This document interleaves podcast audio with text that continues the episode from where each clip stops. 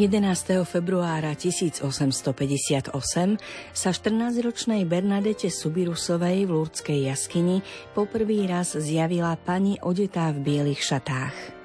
Od tohto okamihu po vydanie knihy Lurdské zázraky, ktorej bude venovaná dnešná literárna kaviareň, uplynulo 165 rokov. Boli to roky plné milostí, počas ktorých sa údajne udialo množstvo medicínsky nevysvetliteľných uzdravení vďaka návšteve jedného z najznámejších miest mariánskej úcty vo svete, kontaktu s vodou z jaskyne Masabiel alebo eucharistickému požehnaniu. K prvému vedecky nevysvetliteľnému uzdraveniu došlo ešte v Bernadetinej prítomnosti 1. marca 1858. Odvtedy bolo zdokumentovaných vyše 7 tisíc podobných udalostí. Cirkev je však obozretná.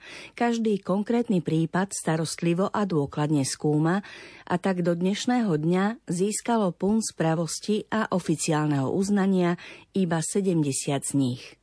Niekto by mohol povedať, že je to len kvapka v mori, no opak je pravdou.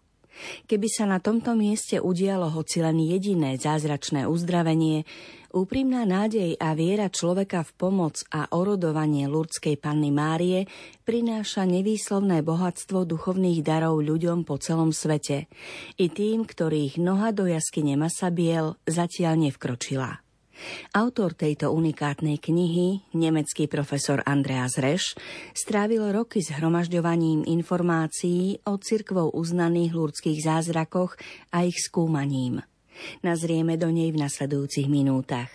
Pohodu pri počúvaní vám želajú hudobná redaktorka Diana Rauchová, technik Matúš Brila a moderátorka Danka Jacečková.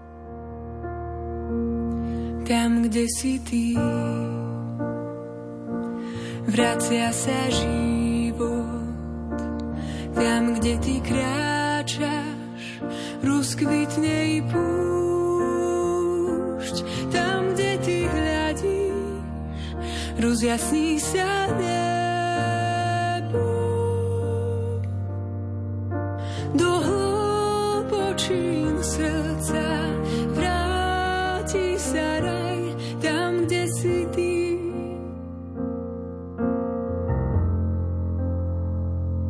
tam, kde si ty.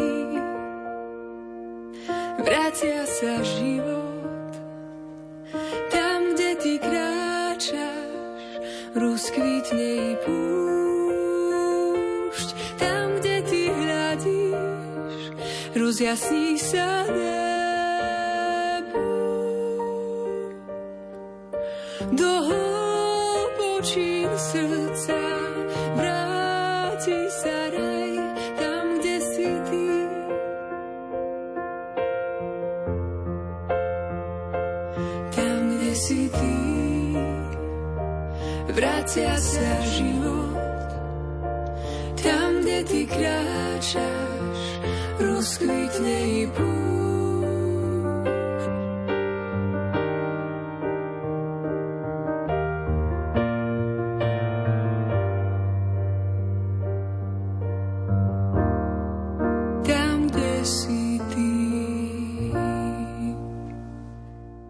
Bernadeta Subirusová sa narodila 7. januára 1844 ako prvé zo šiestich detí v chudobnej rodine mlinára v Lurdoch. Vyrastala v starom, tmavom a vlhkom mlyne, čo jej pravdepodobne spôsobilo astmatické ťažkosti, ktoré ju sprevádzali po celý život. Neskôr bola rodina kvôli ekonomickým problémom nútená bývať v bývalej meskej väznici. 11. februára 1858 mala vtedy 14-ročná Bernadeta, dievča bez osobitného vzdelania a so zdravotnými problémami, prvé zjavenie v bielom odetej panej. Keď o tom prehovorila, matka a sestra ju zbili palicou a v najbližšom okolí jej svedectvo vyvolalo negatívne reakcie. Tie sa však rýchlo zmenili na veľkú zvedavosť už pri druhom zjavení, ktoré sa odohralo v nedeľu 14. februára 1858. Bernadeta pri ňom upadla do extázy, z ktorej sa prebrala až potom, čo ju odniesli do blízkeho mlyna, kde jej matka, ktorá jej zakázala ísť k jaskyni, chcela uštedriť poriadny výprask. Počas 9. zjavenia 25. februára bola dievčina upozornená na prameň v jaskyni Masabiel a počas 16. zjavenia 25. marca jej pani o sebe povedala, že je nepoškvrnené počatie. Posledné zjavenie mala Bernadeta 16. júla 1858. Jej život pokračoval vstupom do kláštora milosrdných sestier a bol poznačený chorobou, z ktorej sa nakoniec vyvinul nádor kosti. Zomrela 16. apríla 1879 vo veku 35 rokov. Jej mŕtve telo, ktoré bolo exhumované pri príležitosti blahorečenia 14. júna 1925, za 46 rokov nepodľahlo rozkladu. Bernadeta Subirusová bola svetorečená 8. decembra 1933. To, čo Bernadetu v očiach ľudí urobilo svetov, však neboli ani tak zjavenia, ako skôr uzdravenia, ktoré sa začali vtedy, keď sa objavil prameň. Pravosť posolstiev pochádzajúcich zo zjavení, ale aj od samotnej Bernadety, podporuje aj to, že uzdravujúcu silu nepripisovala svojej osobe, ale vode. Jaskyňa Masabiel v Lurdoch so svojím prameňom sa tak stala útočiskom chorých z celého sveta. Prvý zázrak sa udial 1. marca 1858, keď 38-ročná Katarína Latapiová ponorila svoju ochrnutú ruku do vody Lurdského prameňa a v zápetí ňou dokázala hýbať. Postihnutia a ochorenia, z ktorých boli uzdravení ľudia počas nasledujúcich vyše 160 rokov vďaka kontaktu s ľudskou vodou alebo modlitbe k pane Márii Lurdskej, boli rôzne. Z údajných zhruba 30 tisíc uzdravení sa zdokumentovalo viac než 7 tisíc prípadov. Oficiálne uznanie cirkvy, že išlo o zázrak, doteraz získalo 70 z nich.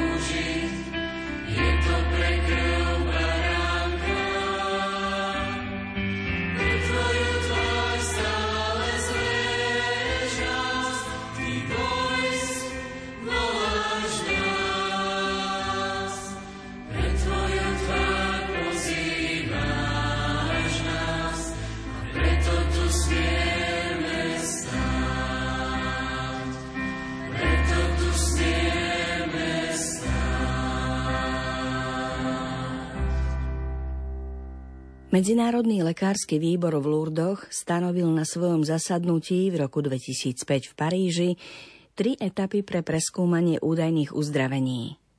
Prvá etapa sa vymedzuje od ohláseného uzdravenia k nečakanému uzdraveniu. Ohlásenie uzdravenia, ktoré človek, čo sa považuje za uzdraveného, prežíva ako milosť, zaznamená vo všetkých jeho dimenziách stály lekár, ktorý vykoná prvé nevyhnutné hodnotenie pozostávajúce z týchto krokov. Rekonštrukcia priebehu ochorenia v minulosti a vyšetrenie momentálneho stavu – Zoznámení sa s osobnosťou pacienta, aby sa dal čo najskôr vylúčiť podvod, simulácia, zdanie alebo tiež možná hysterická či psychická choroba. Posúdenie, či sa toto uzdravenie jednoznačne vymyká z klasických hraníc medicínskych prognóz vo vzťahu k príslušnému ochoreniu. A napokon zaznamenanie okolností uzdravenia, keď sa udialo mimoriadným, nepredpovedateľným, markantným a pozoruhodným spôsobom. Niektoré z ohlásení sa potom uložia adakta pod hlavičkou bez pokračovania, teda nevenuje sa im viac pozornosť, alebo ako čakajúce, doposiaľ otvorené prípady. Prípadne sa označia v horizonte ich uznania ako nečakané, náhle uzdravenia.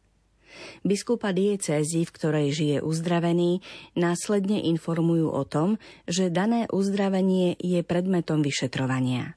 Biskup môže určiť lekára, ktorého s prípadom podrobne oboznámia.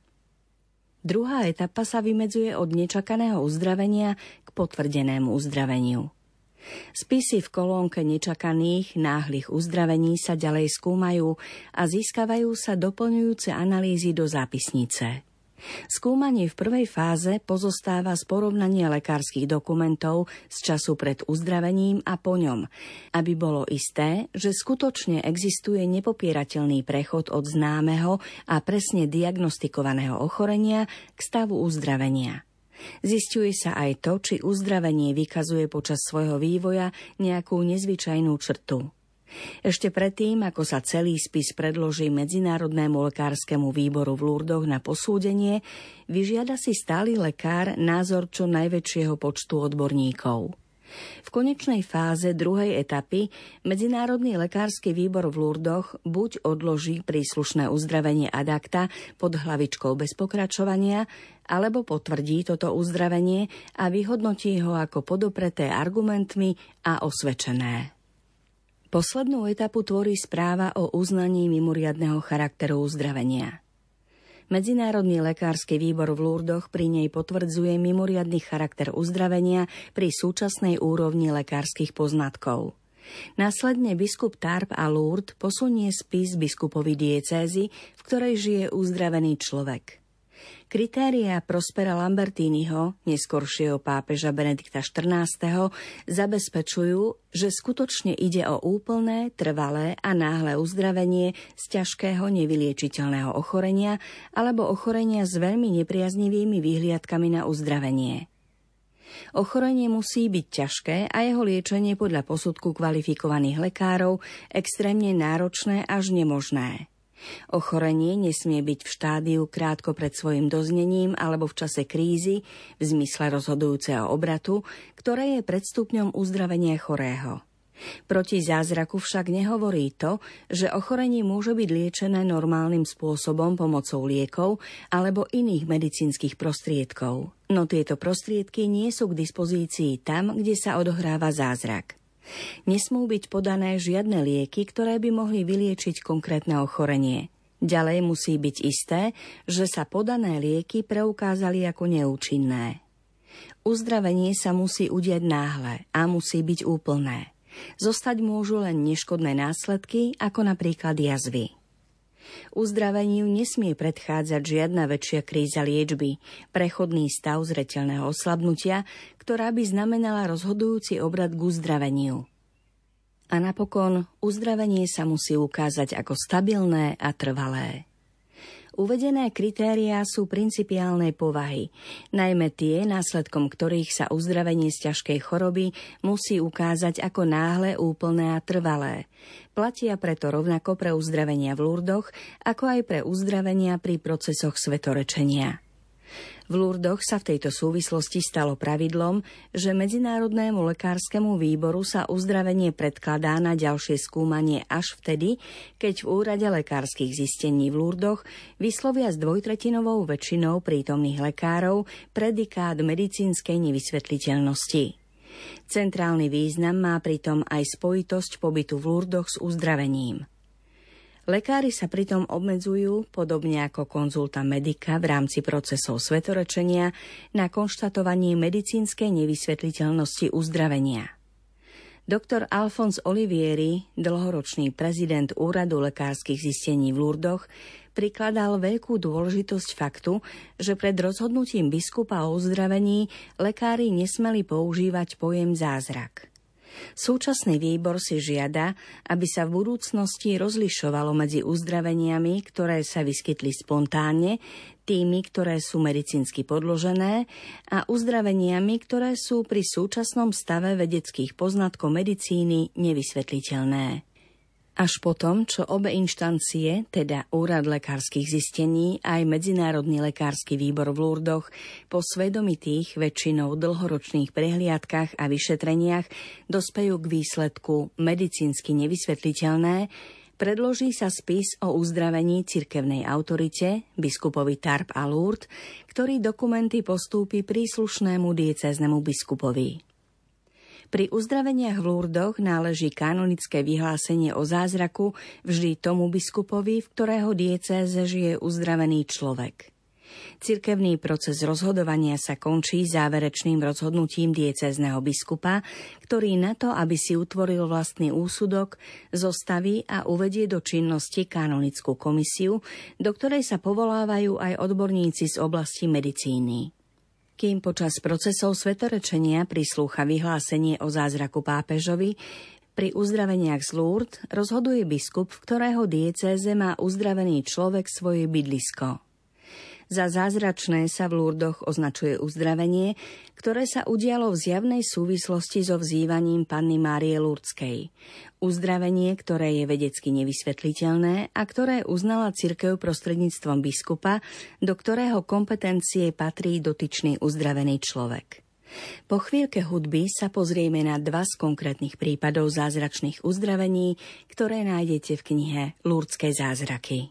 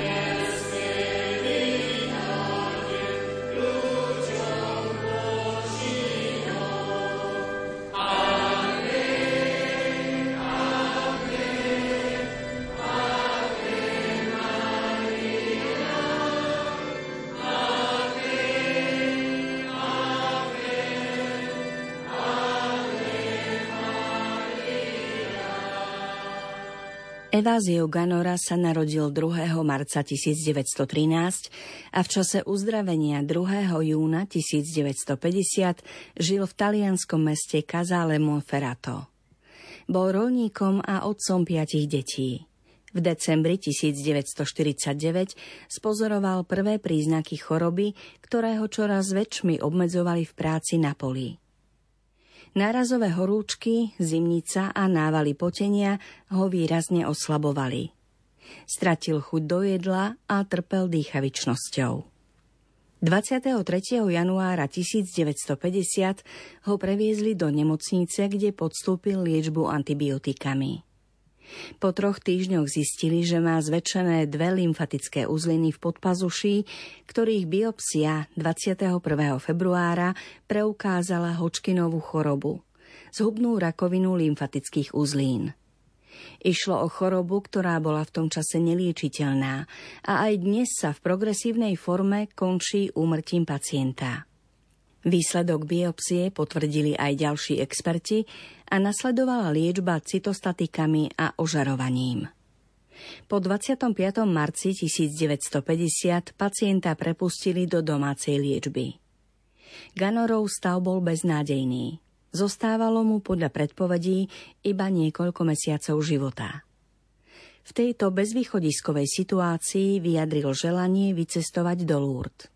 Koncom mája sa zúčastnil diecéznej púte Oftal a statočne vydržal dlhú cestu. 2. júna 1950, v prvý deň pobytu v Lurdoch, ho na malom vozíku dopravili do kúpeľov.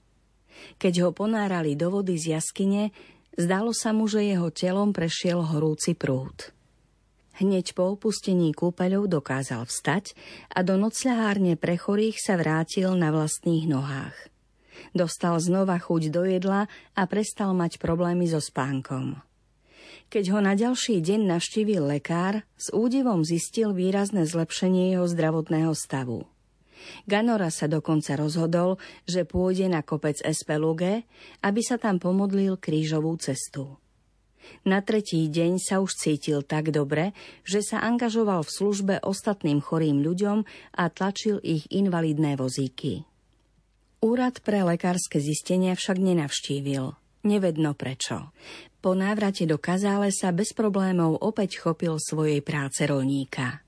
Na úrade lekárskych zistení ho vyšetrili 16. augusta 1954, teda o 4 roky neskôr. Na konečný verdikt si však ešte musel počkať. Až o mesiac neskôr, po preskúmaní diagnostických podkladov, bolo eváziovo uzdravenie označené za isté, náhle, definitívne a mimoriadne. Prípad odovzdali Medzinárodnému lekárskemu výboru, ktorý po dôkladnej analýze potvrdil diagnózu talianských kolegov a odporúčil postúpenie prípadu cirkevným autoritám. Ďalšie medicínsky nevysvetliteľné uzdravenie v súvislosti s Lurdami zažila Louise Žaménová. Narodila sa 1. novembra 1914 v Paríži, kde žila aj v čase svojho uzdravenia 1. apríla 1937. Vyrastala v rodine, ktorá bola poznačená viacerými úmrtiami. Na následky zranení z vojny v roku 1931 zomrel otec. O rok neskôr podľahla tuberkulóze matka a v rokoch 1931 až 1934 aj Luiziny štyria bratia. Louis sa nakazila v roku 1927 ako 13-ročná a odvtedy bola viac ráz hospitalizovaná v nemocnici. Lekári ju liečili na rôzne ochorenia, ktoré súviseli s tuberkulózou a vykazovali veľmi krátke obdobia remisie, teda prechodného vymiznutia prejavov choroby. V rokoch 1933 až 35 navštevovala v čase Veľkej noci Lurdy, no k výraznejšiemu zlepšeniu jej stavu nedošlo. V auguste 1936 Louis prijali do nemocnice Košen s tuberkulózou pobrušnice a po niekoľkých týždňoch pozorovaní podstúpila operáciu. Chvíľu sa zdalo, že jej stav sa zlepšil, no už v novembri jej museli urobiť umelý vývod, aby predišli nepriechodnosti čriev. Louis dostala horúčky, trpela nechutenstvom a vykašlievala krv. V januári 1937 ju preložili do inej nemocnice, kde starostlivosť nad ňou prevzal profesor Bezankón. Stanovili jej diagnózu tuberkulóza pľúc, čriev a pobrušnice. V nemocnici bola takmer nepretržite už 7 rokov. Situácia vyzerala beznádejne a Louis prejavila želanie opäť navštíviť Lurdy. Ošetrujúci lekári ju odhovárali, no napriek tomu sa zúčastnila púte nositeľiek mena Bernadette. Samotná cesta a prvé dni boli strašné. 30. marca jej kňaz udelil viatikum. Ráno 1. apríla však nastal zvrat. Pacientka oznámila, že sa cíti zotavená a prosila o nejaké jedlo. Ďalšie dva dni prešli bez vykašlievania krvi, upravilo sa aj dýchanie – Louis si bola istá, že sa uzdravila. 3. apríla ju na úrade lekárskych zistení vyšetrili lekári a zhodli sa na tom, že je úplne zdravá. O deň neskôr sa na všeobecné prekvapenie vrátila do Paríža. Nezistili jej ani vnútorné zranenia, ani prítomnosť baktérií. 10. apríla ju prepustili z nemocnice a o 6 týždňov neskôr si našla prácu. 5. júla 1938 Louise Žaménová opäť podstúpila vyšetrenie na úrade lekárskych zistení v Lurdoch, kde potvrdili medicínsku nevysvetliteľnosť jej uzdravenia. V roku 1943 sa Louise vydala. Jej zdravie bolo natoľko pevné, že v rokoch 1946 a 1949 porodila dvoch synov.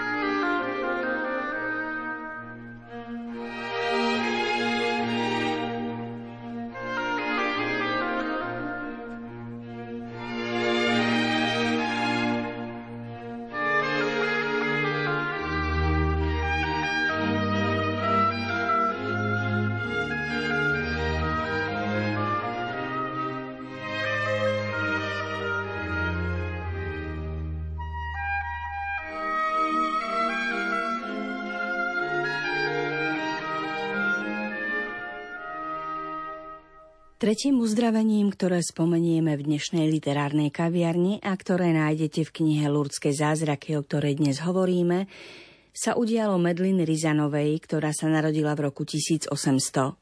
V čase uzdravenia 17. októbra 1858 mala teda 58 rokov. Žila nedaleko Lourdes, kde sa udialo aj uzdravenie. Následkom záchvatu spôsobeného ochorením Sydenhamov syndrom, ľudovo tanec svätého Víta, trpela Medlin od roku 1832 ľavostranným ochrnutím a bola pripútaná na lôžko. Najskôr mala ľahké ťažkosti s pohybom po dome a neskôr bola celkom imobilná, s bolestivými preležaninami a celým radom porúch výživy.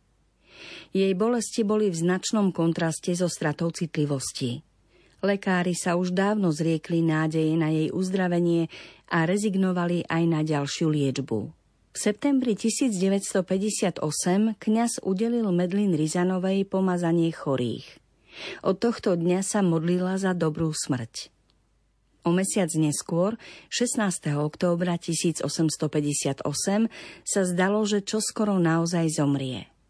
Ostávala jej iba posledná nádej – 17. októbra jej dcéra priniesla lurdskú vodu. Medlin z nej trochu vypila a zavlažila si ňou tvár aj telo. Ochorenie v okamihu zmizlo. Vrátila sa jej sila, koža vyzerala opäť normálne a svaly nadobudli funkčnosť. Medlin, ktorá ešte včera umierala, v sebe teraz pocítila nový život. Uzdravenie bolo bezprostredné, napísal profesor Henri Verges vo svojej správe. Od tejto chvíle žila Medlin ešte 11 rokov normálnym životom. Ochorenie sa viac nevrátilo. Lekárska prehliadka v roku 1860 potvrdila úplné uzdravenie. Milí poslucháči, ak vás téma dnešnej literárnej kaviarne zaujala a chceli by ste vedieť podrobnosti o cirkvou uznaných medicínsky nevysvetliteľných uzdraveniach v Lurdoch, skúste zalistovať v knihe Lurdské zázraky. Príbehy na jej stránkach sú nesmierne mocným dôkazom toho, ako v živote človeka dokáže konať Boh, ak mu prejaví dôveru s prianím drobných každodenných zázrakov, ktoré sú nemenej dôležité ako tie veľké, sa s vami lúčia hudobná redaktorka Diana Rauchová, technik Matúš Brila a moderátorka Danka Jacečková. Ave, Ave Maria.